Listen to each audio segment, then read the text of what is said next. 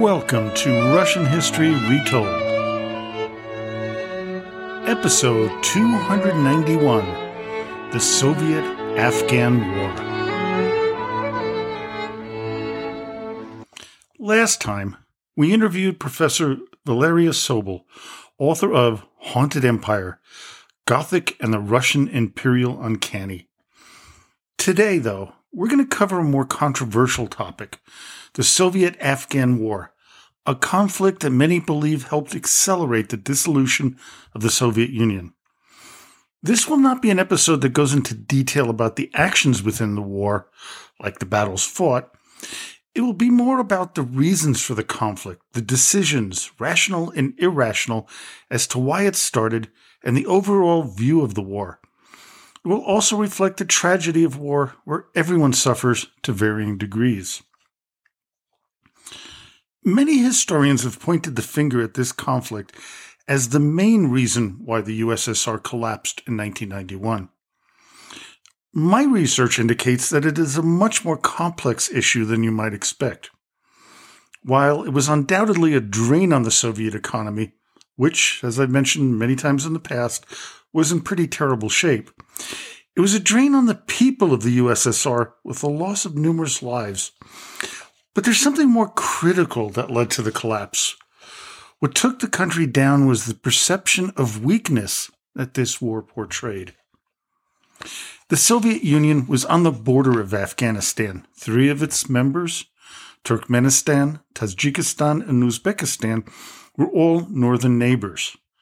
The Red Army didn't have to travel halfway around the world to invade the country like the U.S. had to in 2001. When the Soviet Afghan War began in 1979, the world viewed them as a global power, second only to the United States, and to some, even superior. When they withdrew almost 10 years later, it was considered a sign of extreme weakness, something that would give many of the Eastern Bloc countries hope that they could finally throw off the Soviet yoke. Afghanistan has historically been an almost impossible nation or territory to defeat militarily, as we've seen in our lifetimes. It's been called, quote unquote, the graveyard of empires, although that might be a bit of an exaggeration. We can go way back to Alexander the Great, considered by many to have been the greatest military leader in history. He had a hell of a time there and while he was somewhat successful in invading the country, it was at a significant cost. To understand why Afghanistan is such a difficult place to wage a war, I'd like to read a passage from author Gregory Feifer's book, The Great Gamble The Soviet War in Afghanistan. Quote, Afghanistan's fate has been determined more than anything by its position on the globe. A persuasive current of scholarly theory about the nature of empires has it that geographical determinism, the lay of the land as well as its weather, helps define which territories become centers of empires and which remain battle scarred frontier lands lodged between competing powers. Confluences of waterways and other transportation routes and natural defenses help form the centers of power. At the same time, mountains and other geographical features on the peripheries have long been intrinsic impediments to conquest. Deserts, river valleys, and narrow mountain passes, in which Afghanistan is rich, have greatly favored the resident peoples who know them. Much as Vietnam was a difficult place to wage war with the United States in the 1960s and 70s, so too was Afghanistan for the Soviet Union. One could have assumed that Soviet leadership would have gained some insight from their Cold War adversaries' failure, but they didn't. They should have known that the U.S. would support the Afghans in their fight against the Red Army, but they didn't. They could have taken lessons from the British and their difficulties when they had a marginal rule over Afghanistan, but they didn't. Russia, before its collapse, had a great interest in Afghanistan back in the mid 19th century. But they were stymied by Great Britain, which feared Russian expansionism in Central Asia. they believed that any such influence growth could jeopardize their interests in India. This led to something known as the Great Game, which I will cover in an episode in early March. It would also be part of the reason for the Crimean War, but right now we're going a little bit off course here. Soviet interest in Afghanistan began early on in the 1920s. After World War II, the USSR would supply military and economic aid to its southern neighbor. Soviet Afghan military cooperation began on a regular basis in 1956 and continued through the mid 1970s. They would also send advisors and specialists to aid their economy. So, why did the Soviet leadership, and in particular Leonid Brezhnev, decide to invade Afghanistan? According to Feifer, it was partly due to, quote, Brezhnev's superficial but emotional tie to the country's first communist president, Mohammad Taraki, and was principal cause of the Soviet invasion. The president's ouster and murder offended the Soviet leader, especially because Hafizullah Amin, Taraki's rival, had promised the Kremlin he'd do no such thing. Nevertheless, Taraki's killing served more as a pretext for action than a motive. In the years leading up to the invasion, two factions within Afghanistan were vying for power. The Marxist People's Democratic Party of Afghanistan openly split in 1967 with the Khalq or Masses faction led by Nur Muhammad Taraki on one side and the Parcham or Flag faction led by Babrak Karmal on the other. After much infighting, the Khalq side prevailed. On December 5, 1978, a treaty of friendship was signed between the Soviet Union and Afghanistan. Taraki was made prime minister, and Hafizullah Amin was made deputy prime minister. Unfortunately for the Afghan people, this duo would begin their version of Red Terror. They wanted to purge the country of the Parcham followers. It is estimated that between 50 to 80,000 people were executed in 1978 and 79. The 18 months of reforms, as they called it, within Afghanistan would cause great strife, especially within the more conservative Muslim community. This would be the spur to the development of the Mujahideen, the rebel movement led by Osama bin Laden that would take on both the Soviet Union and later the United States. Taraki, seeing this as a threat to his government, sent a message to Alexei Kosygin, chairman of the USSR Council of Ministers, asking for, quote, practical and technical assistance with men and armament. Kosygin was not convinced that this was a good idea. He was quoted as saying, We believe it would be a fatal mistake to commit ground troops. If our troops went in, the situation in your country would not improve. On the contrary, it would get worse. Our troops would have to struggle not only with an external aggressor, but with a significant part of your own people, and the people would never forgive such things.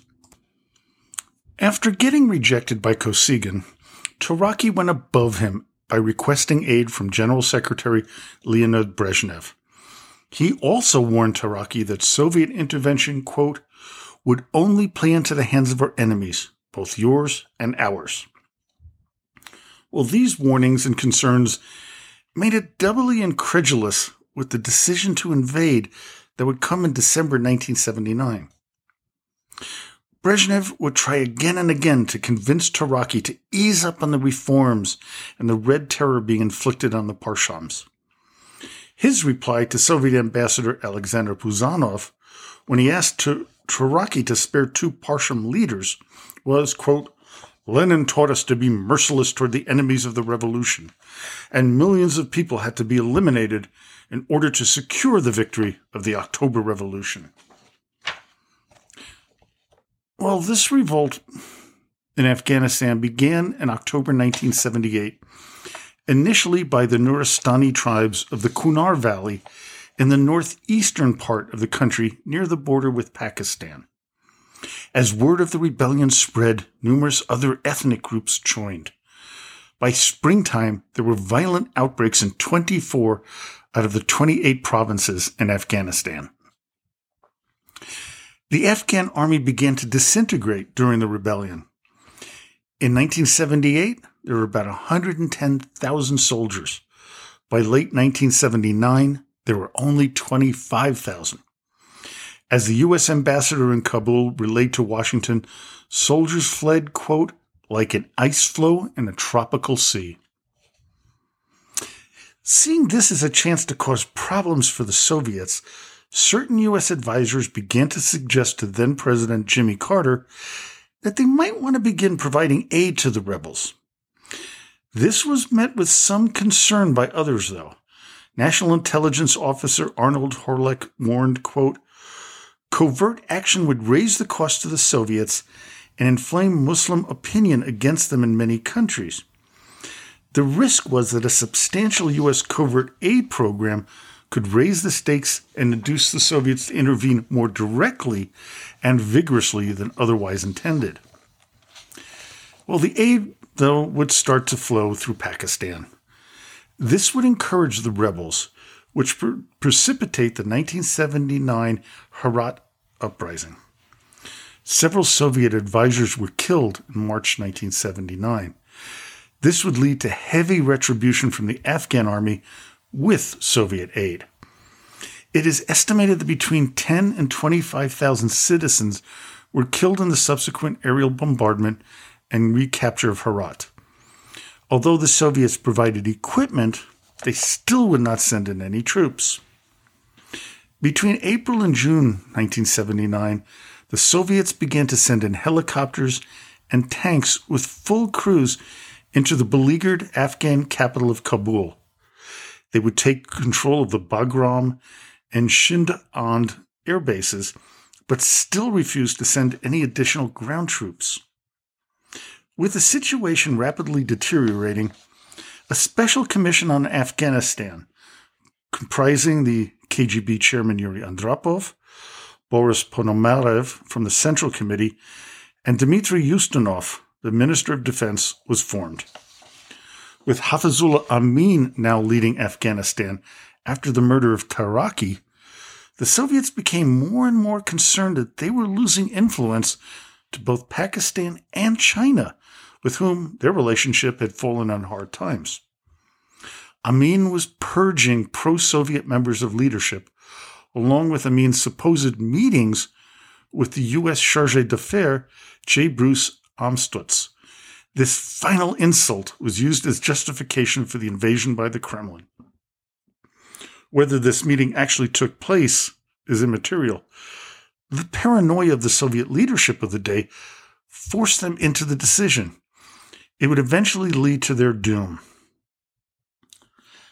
I guess you can rationalize the decision to invade Afghanistan, considering their forays into relationships with Pakistan, China, and their biggest enemy, America.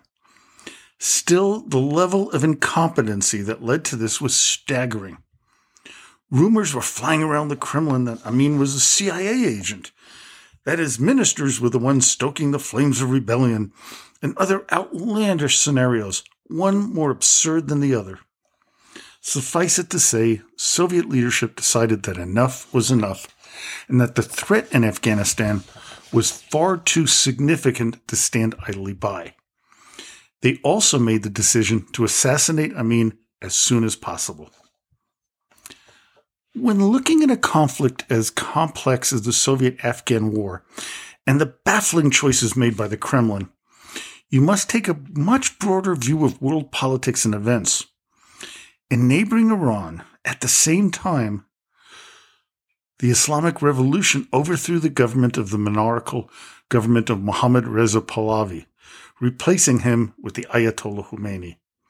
With the sparks of an Islamic jihad, Fears in Soviet leadership of this spreading to countries like Uzbekistan, Turkmenistan, and Tajikistan were heightened.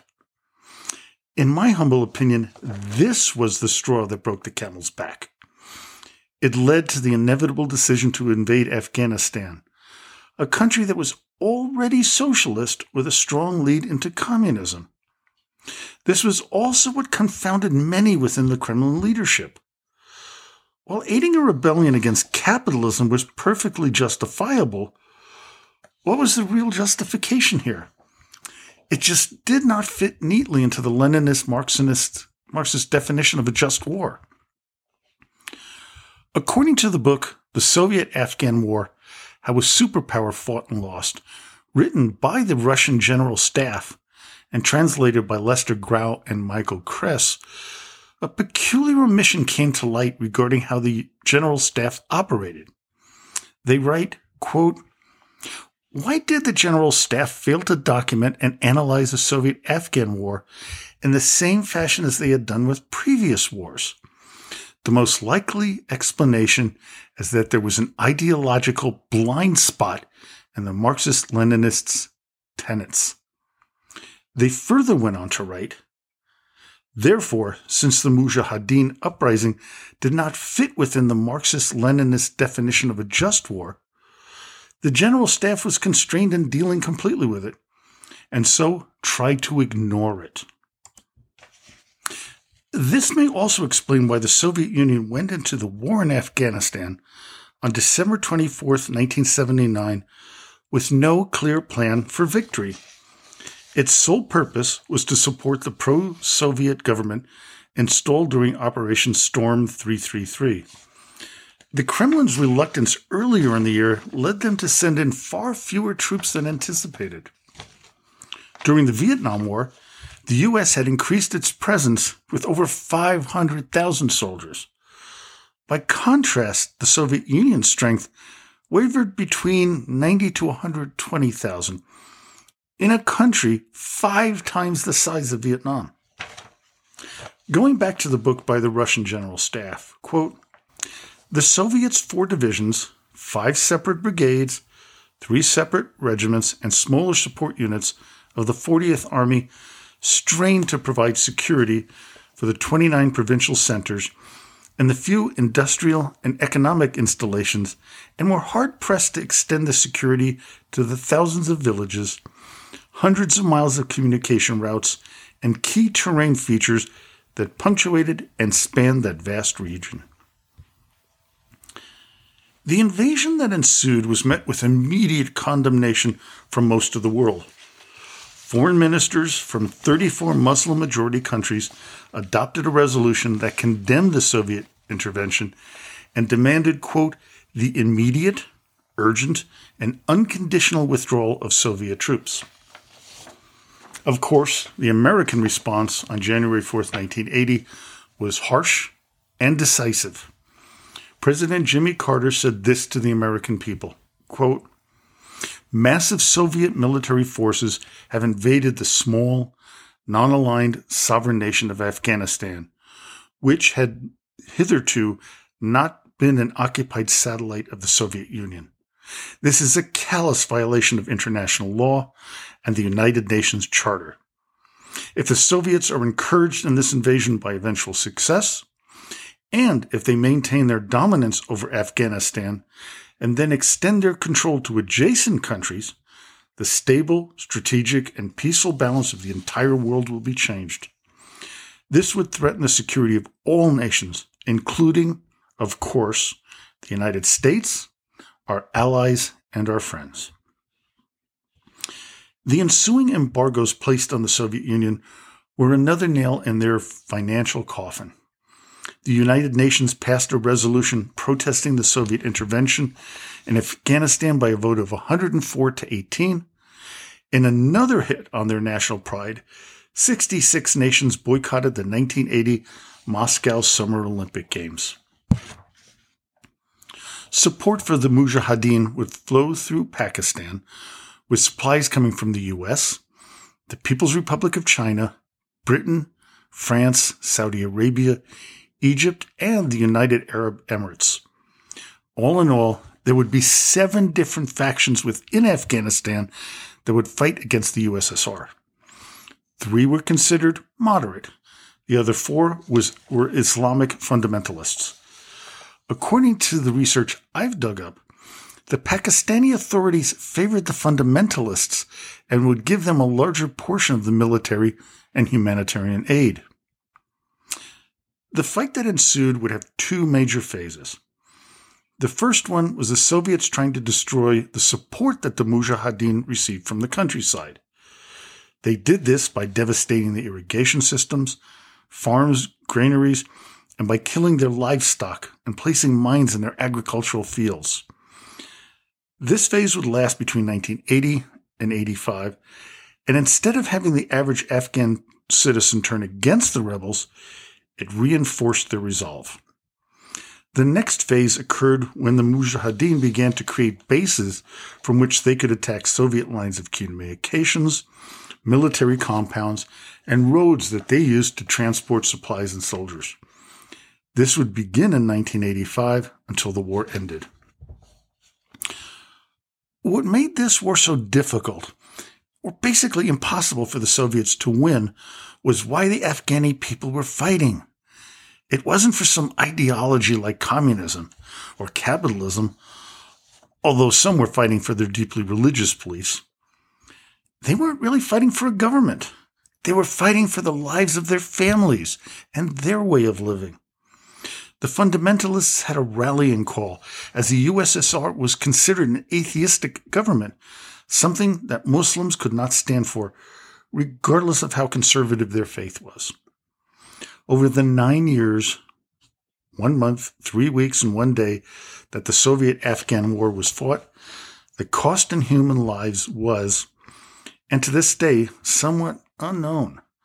Now, the official number of Soviet casualties were 13,833 dead, but according to several sources, it was likely to be at least twice that many. Of those on the Afghani side that fought with the Soviets, they lost over 40,000 men. Still, compared to the losses suffered by the Afghan people, it pales in comparison. The military arm of the rebellion lost between 75 and 90,000 lives. Estimates of civilian deaths range between a low of 562,000 to a high of 2 million. If we go by the higher number, that would have represented approximately 10% of the total population of Afghanistan at the time.